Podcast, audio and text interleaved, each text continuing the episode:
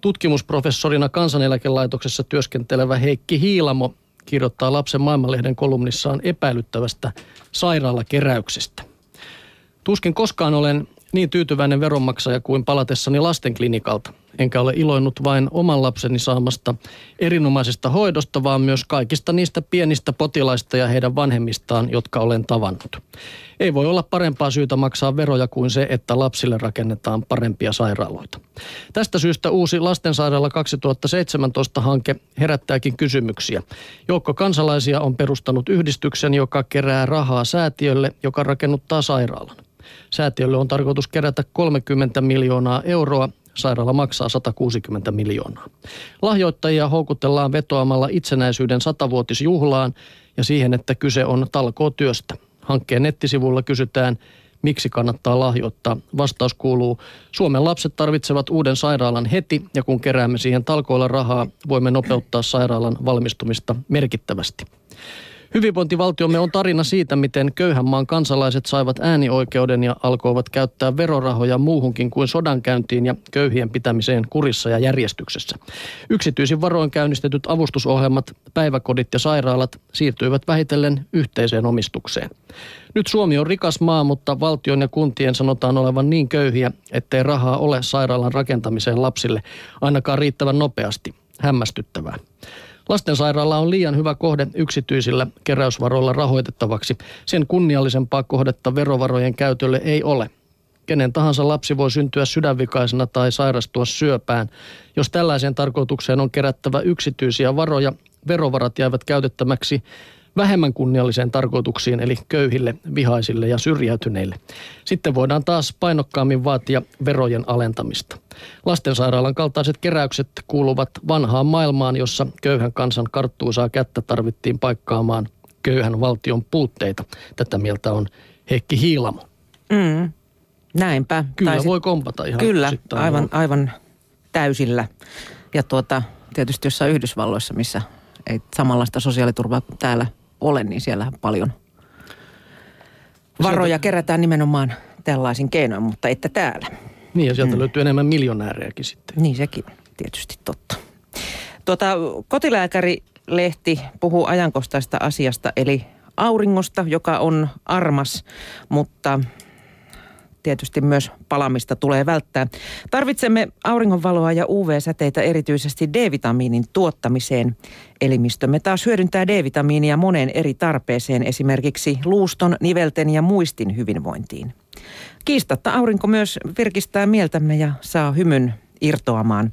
Huonosta maineestaan huolimatta UV-säteilyn on todettu ehkäisevän tiettyjä syöpäsairauksia, kuten eturauhas, rinta- ja virtsatiesyöpiä. Aurinko tekee hyvää myös monille tulehdustaudeille sekä taliiholle ja väestötutkimusten mukaan UV-säteily ehkäisee joissakin tapauksissa reumalta, MS-taudilta ja tyypin 1 diabetekselta. Yhtenä selittäjänä näissäkin tapauksissa lienee D-vitamiini. Ihon palaminenhan pitää estää ja tarvittaessa suojata vartalovaatteilla ja aurinkovoiteilla, jossa on omaan tilanteeseen ja ihotyypille sopiva suojakerroin. Erityisesti lasten iho täytyy suojata hyvin. Jos iho palaa jo pienenä monta kertaa, UV-säteet saattavat myöhemmin altistaa melanoomalle. Kuinka paljon aurinkoa sitten tarvitaan? Elimistömme tuottaa tarpeeksi D-vitamiinia, kun pari kertaa viikossa noin selän kokoinen ihoalue saa aurinkoa vartin verran. Liian, liiallinen auringonpalvonta vanhentaa ihoa ennenaikaisesti ja kuumimpana aikana kello 11 ja 15 välillä auringonpaisteessa makoilua kannattaakin välttää. Suomessa myytävät aurinkosuojavoiteet ja tuotteet ovat EU-suositusten mukaisia ja turvallisia käyttää. Niissä on yleensä suoja sekä UVA että UVB-säteitä vastaan, mutta luvatun suojan saa vasta kun käyttää voidetta ohjeiden mukaan. Aikuisen vartalo tarvitsee runsaat pari ruokalusikallista kerrallaan. Kasvoille riittää teelusikallinen. Jos tuntuu siltä, että suositeltu rasvamäärä imeytyy ihoon huonosti, kannattaa käyttää korkeampaa suojakerrointa ja sivellä rasvaa iholle sen verran, kun siihen hyvin imeytyy. Lisäksi voide pitää levittää iholle jo puolisen tuntia ennen kuin lähtee ulos. Aurinkovoiteiden teho säilyy iholla hyvänä vain pari tuntia ja aina uimisen tai suihkun jälkeen voidetta pitää muistaa lisätä. Suomessa aikuiselle riittää suojakertoimeksi 20-25 etelän aurinkorannoilla tarvitaan korkeampia kertoimia. Tällaisen aurinkopaketin oli koonnut ihotautien ja allergologian erikoislääkäri Matti Hannuksella.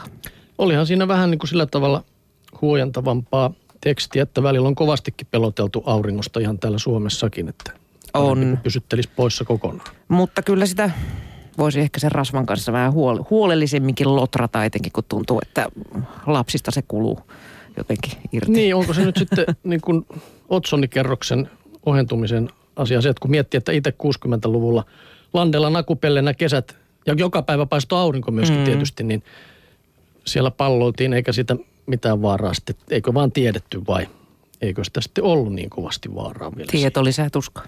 Joo.